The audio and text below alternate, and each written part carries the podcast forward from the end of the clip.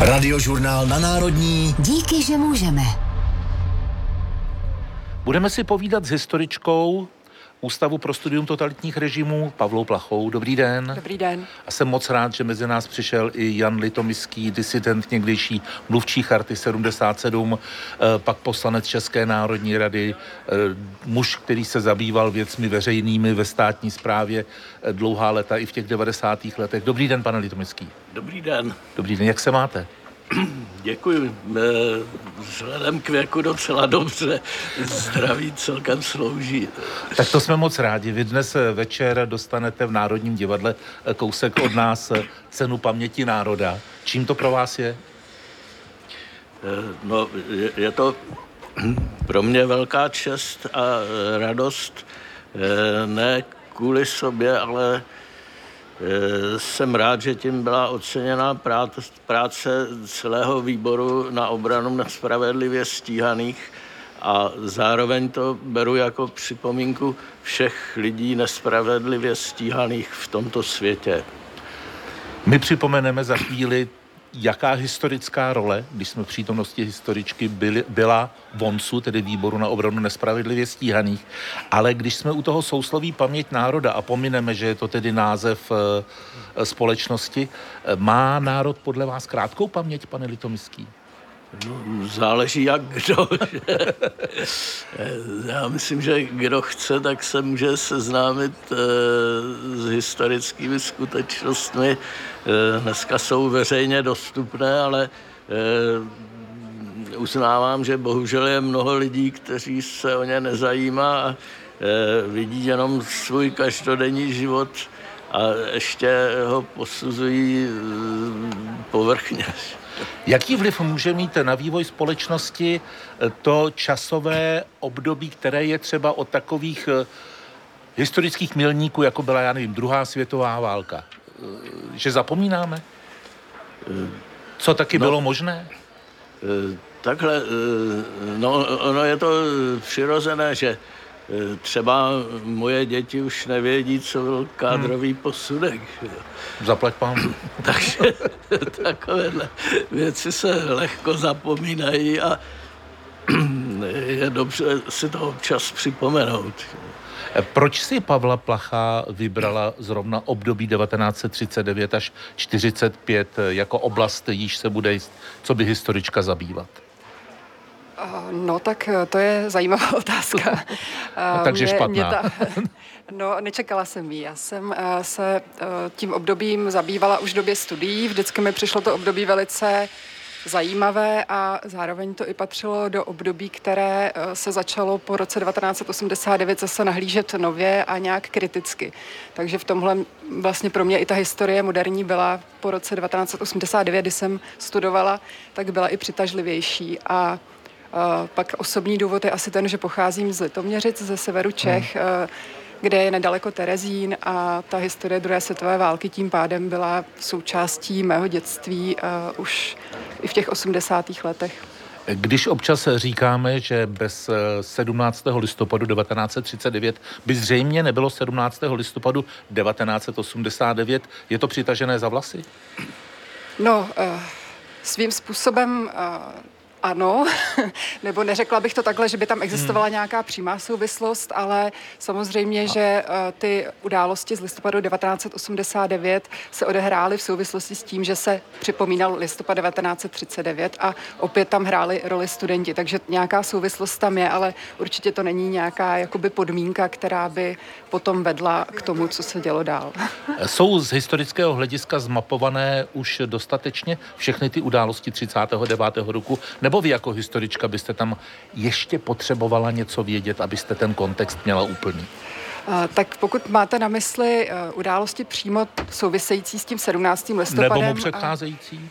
Tak pokud by šlo o ten 17. listopad přímo, tak tam si myslím, že mnoho nového už se objevit nedá, ale určitě v historii je vždycky prostor pro nějaké nové, nové věci, dají se objevit nové dokumenty, mohou přijít nové interpretace některých souvislostí ale celkově obecně k období okupace nebo už období od roku 1938 pak 1939 i následující válečné roky jsou obdobím, které, kde máme určitě pořád nějaké limity a můžeme neustále přinášet nějaké nové poznatky. Zeptám se Jana Litomiského. Ano, vaše děti nevědí, co to byl kádrový posudek, ale vy víte, co to byl 17. listopad 39. Eh, to, to vím dobře, protože eh, v naší rodině se tohle datum vždycky připomínalo, eh, protože moji rodiče i prarodiče byli přesvědčení demokraté a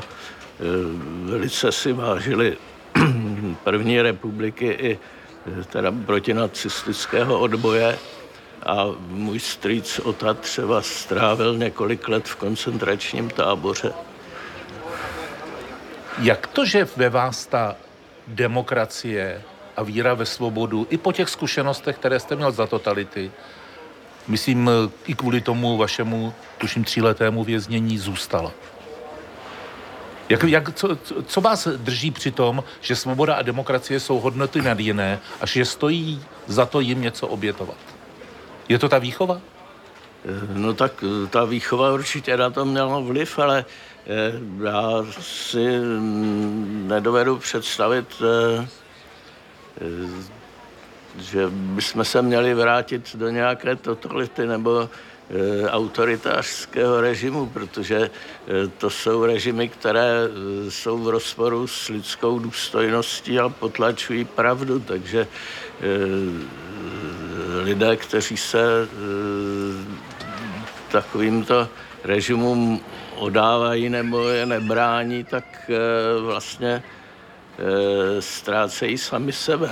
A nebo na ně zapomínají, kam jsem vlastně mířil tou první otázkou, ano. kam až eh, sahá paměť národa. Počkám, až tady přejede popelářský vůz s nápisem mobilní sběr odpadu, což eh, vypadá tak jako zvláštně při téhle, při téhle. Ale prostě je to tak, je to technická, technická stránka věci. Vraťme se, pane Litomský, k výboru na obranu nespravedlivě stíhaných. Eh, kdo ho založil, vy? Eh, no, eh, u toho založení byli Václav Benda, Petr Úl a Jiří Dinsbír, Jiří Ruml, paní doktorka Sekaninová. Já jsem k němu přistoupil až po několika hmm. měsících, ale byl jsem ještě v té první vlně před zatýkáním. Tedy, No a po, pokračoval, když teda ti zakladatelé výboru, vlastně byl i Václav Havel mezi nimi, hmm. to jsem zapomněl teda poznamenat, ale eh, když... Tak ono se to bere skoro jako samozřejmost, že on ano, byl téměř u všeho. Ale když eh, tihle ti zakladatelé byli zatčeni, tak vlastně já jsem byl eh, mezi těmi členy, kteří pokračovali v jejich práci. Co měl za úkol tenhle výbor pro obranu nespravedlivě stíhaných? Tak eh, my jsme sledovali příběhy lidí, kteří eh, byli eh, neprávem vystaveni buď policejní šikaně nebo trestnímu stíhání za věci, které vlastně na základě Eh, tehdejších eh, mezinárodních úmluv byly jejich právem za projev vlastního mínění nebo hmm. za nějakou uměleckou činnost náboženskou. A tyto případy jsme dokumentovali a mm, potom zveřejňovali i prostřednictvím zahraničních Eh, stanic rozhlasových a eh, tím se o nich dovídala široká veřejnost, jak domácí, tak zahraniční. Vy jste se snažil vždycky chovat svobodně, už jsme se o tom zmínili. Za to vám režim dal možnost být topičem v hotelu AXA, tuším. Ano, to už bylo poslední To- ano, ano. okupace, 34 let pohrdání českým národem, 34 let zločinu. To není součást vysílání 200 radiožurnálu, je, ale bereme to spíš jako žádný. kulisu muže, který zločinců. využil svobody, ke které 500 došlo lidí. po V 17. Afghánistánu listopadu se zavraždili 1989, 300 lidí. vzal si megafon a velmi nahlas vstupuje do našeho vysílání se svým názorem, ale i to je demokracie, pan Litomický se na to dívá s pochopením, i když s ním třeba nesouhlasí. No, tak jistě, ten, ten, ten, pán si může mluvit, co chce, A taky, taky, že mluví. ale, ale eh, tro, trošku mi vadí, že nás ruší, takže nám brání ve svobodném vyjádření. Je pravda, že se říká, že svoboda začíná tam, kde končí svoboda druhého, Ano. ale myslím si, že už eh, je ticho, i to patří k 17. listopadu, a k připomínkám tohoto výročí. Já se teď eh, obrátím na Pavlu Plachou. Když tady sedíte vedle Jana Litomiského, jdou taky kolem vás dějiny? I No. když eh, v tom jiném časovém úseku, než eh, který je v tom vašem výzkumném popisu práce. Tak samozřejmě, eh, já jsem vždycky ráda za to, když vlastně mohu buď mluvit přímo s nějakým pamětníkem, nebo nebo vlastně se zabývám i vzpomínkami lidí, kteří už třeba nežijí, takže to osobní svědectví má i pro práci historika obrovský význam. Co by vás tak zajímalo z toho období, které zažíval Jan Litomiský jako historičku? No, mě by teď možná zajímala ta, uh, ta doba po roce 1989. A Jan takové Litomiský? A Jan Litomiský a jeho počátky třeba v politice a, a vůbec jak to, všechno, jak to všechno začalo, jak se přetavil vlastně z toho dizidenta v politika Hmm. aktivního. Bylo to těžké, byl to pro vás úplně jiný svět, museli jste se něco učit. My jsme tady před chvílí s Michalem Stehlíkem, s historikem, mluvili třeba o roli Mariana Čalfy, jako on to popisoval jako jistý, jistý druh převozníka mezi těmi dvěma, eh, dvěma režimy. Eh, Kde jste se učili tu práci eh, pro veřejnost, pro společnost v těch nových demokratických podmínkách? No, ne, ne, nebylo to jednoduché. Eh, Takhle, já, já jsem teoreticky eh, nějakou přípravu měl, protože eh, už jako student jsem se zajímal o eh, sociál, sociologickou eh, a politologickou literaturu. Četl jsem třeba Darndorfa v Němčině, ale No, něco jiného je znát tu teorii a něco jiného... eh, Je sedět pak v uskuteč- České národní radě. Eh, No, seděl jsem pak v České Ano, ano, národní říkám, radě, že ale- něco jiného zná tu teorii Ano, a ano, pak ano. eh, sedět tam, kde se dělá ta skop... reálná politika. řekněme. Ano. A jako je pravda, že ta zkušenost nám chyběla. že? A na, na druhé straně myslím, že jsme byli navzájem k sobě mnohem tolerantnější, než jsou politici dneska. Že? Vy jste po tom eh, poslaneckém období eh, s jistou přestávkou a potom jste pracoval ve, pořád ve veřejné správě. No, pak jsem pracoval na okresním úřadu eh, eh, na odboru státní sociální podpory a na, nakonec jsem byl zmocněncem vlády pro, Pro lidská lidská práva. práva v, za Topolánkovy vlády. Měl zmocněnec vlády pro lidská práva za to Polánkovi vlády hodně práce? No, bylo to takové eh, klasické. Eh, eh, ho- Hodně jsme se zabývali třeba problematikou Romů a jejich diskriminací, ale podle mě hlavním problémem tam nebyla ani tak diskriminace, ale spíš ta Sociální. sociální práce s těmi rodinami. to- A e, to vlastně jsme podporovali. Tenkrát se paní Stehlíkové podařilo prosadit tu agenturu, která se měla zabývat e, prací v těch vyloučených loka- lokalitách, což jsem považoval za velmi užitečné. Když se paní Placha eh, ptala Jana Litomiského na tu už eh, novodobou stránku prostřednictvím momentálně teď orální historie. Eh, a kdybychom se vrátili ještě k tomu, vaš, tomu období, kterým se zabýváte. Teď nechme stranou rok 39. 39 a 45, jaká tam jsou ještě bílá místa?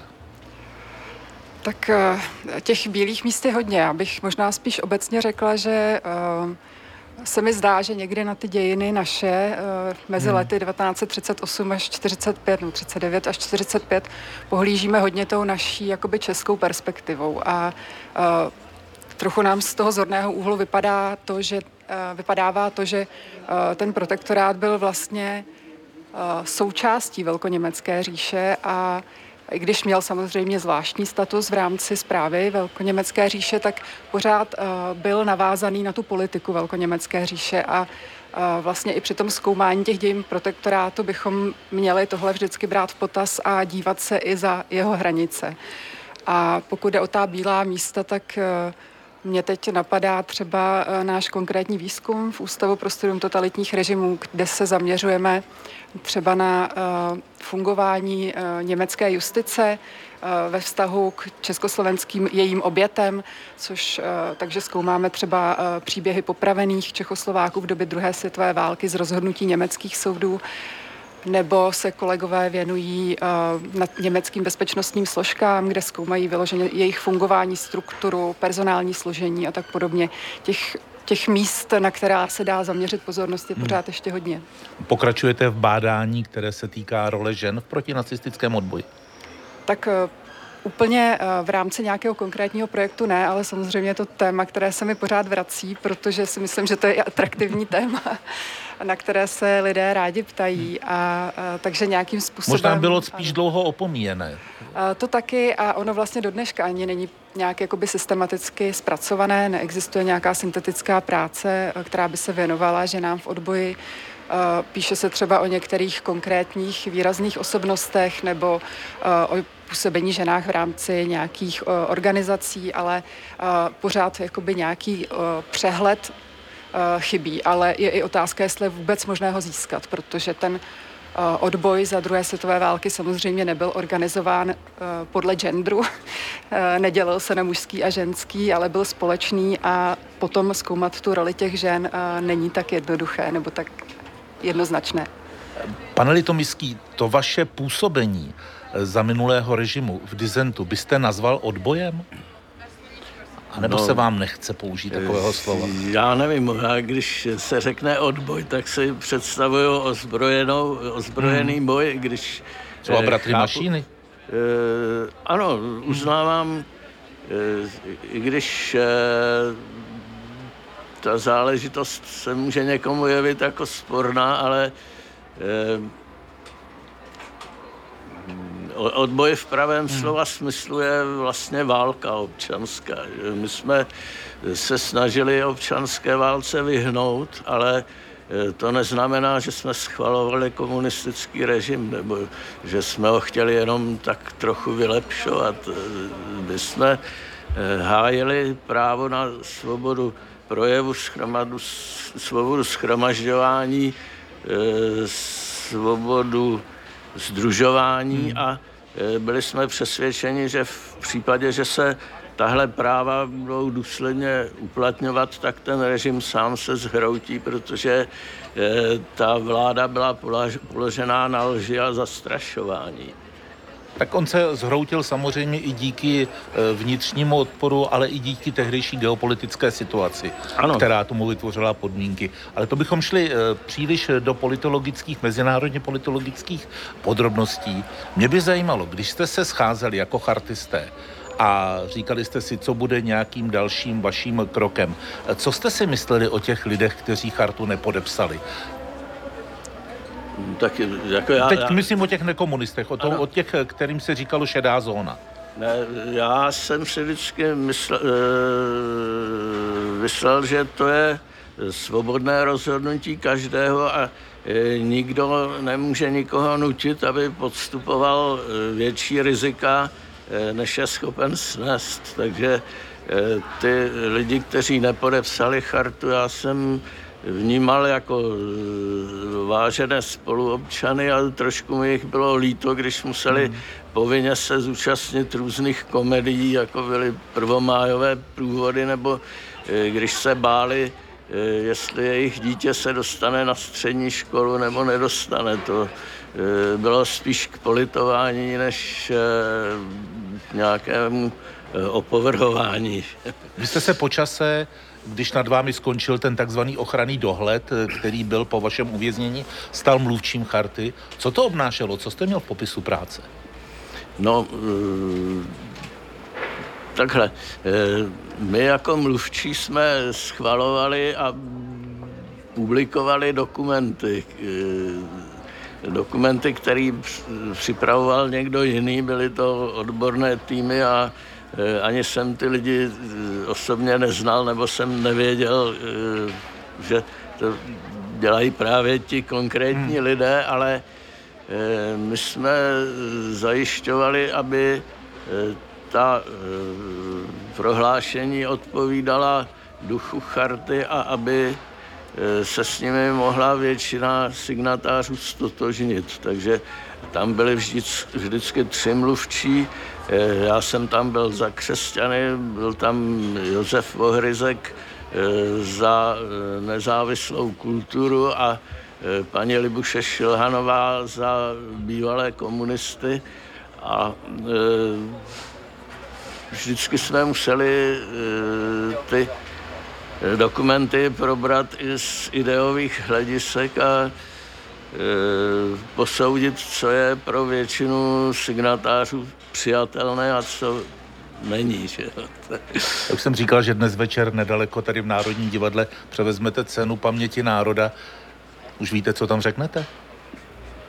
No, já to nechávám ještě na rozmyšlenou. Dobře, zeptám se eh, Pavly Plaché, Eh, jste tady na Národní třídě. Půjdete si připomenout také 17. listopad 1939? Půjdu, no. My chodíme uh, tradičně s rodinou 17. listopadu zapalovat svíčku, takže nebude letos výjimka. Kdy tam jdete? Uh, obvykle jsme chodili odpoledne nebo až kolem hmm. té, když se stmívá, ale dneska právě i kvůli vašemu pořadu jsme to přesunuli na dopoledne. Co vám tam tak zpravidla vytane na mysli? No, já si vždycky vzpomenu na 90. roky a na to, jak jsem ten uh, listopad 89 prožívala na konci základní školy. Hmm. A vzpomínám vlastně na tu dobu s takovou trochu nostalgií, ale i na dobu, jako která vlastně ukázala nějaký směr, kam by se mělo jít. Našimi dalšími hosty při speciálním vysílání radiožurnálu z Pražské národní třídy byla historička Pavla Plachá z Ústavu pro studium totalitních režimů. Děkuji vám za to a přeju hezký den. Děkuji za pozvání. A byl tu s námi a bylo nám ctí také Jan Litomiský, bývalý politický vězeň, signatář charty, člen tehdejšího výboru na obranu nespravedlivě stíhaných a dnes oceněný večer tedy cenou paměti národa. Pane Litomiský, děkujeme a mějte se hezky. Děkuji, mějte se taky hezky a přeju všem hezký den a veselou oslavu svobody a demokracie. Děkujeme.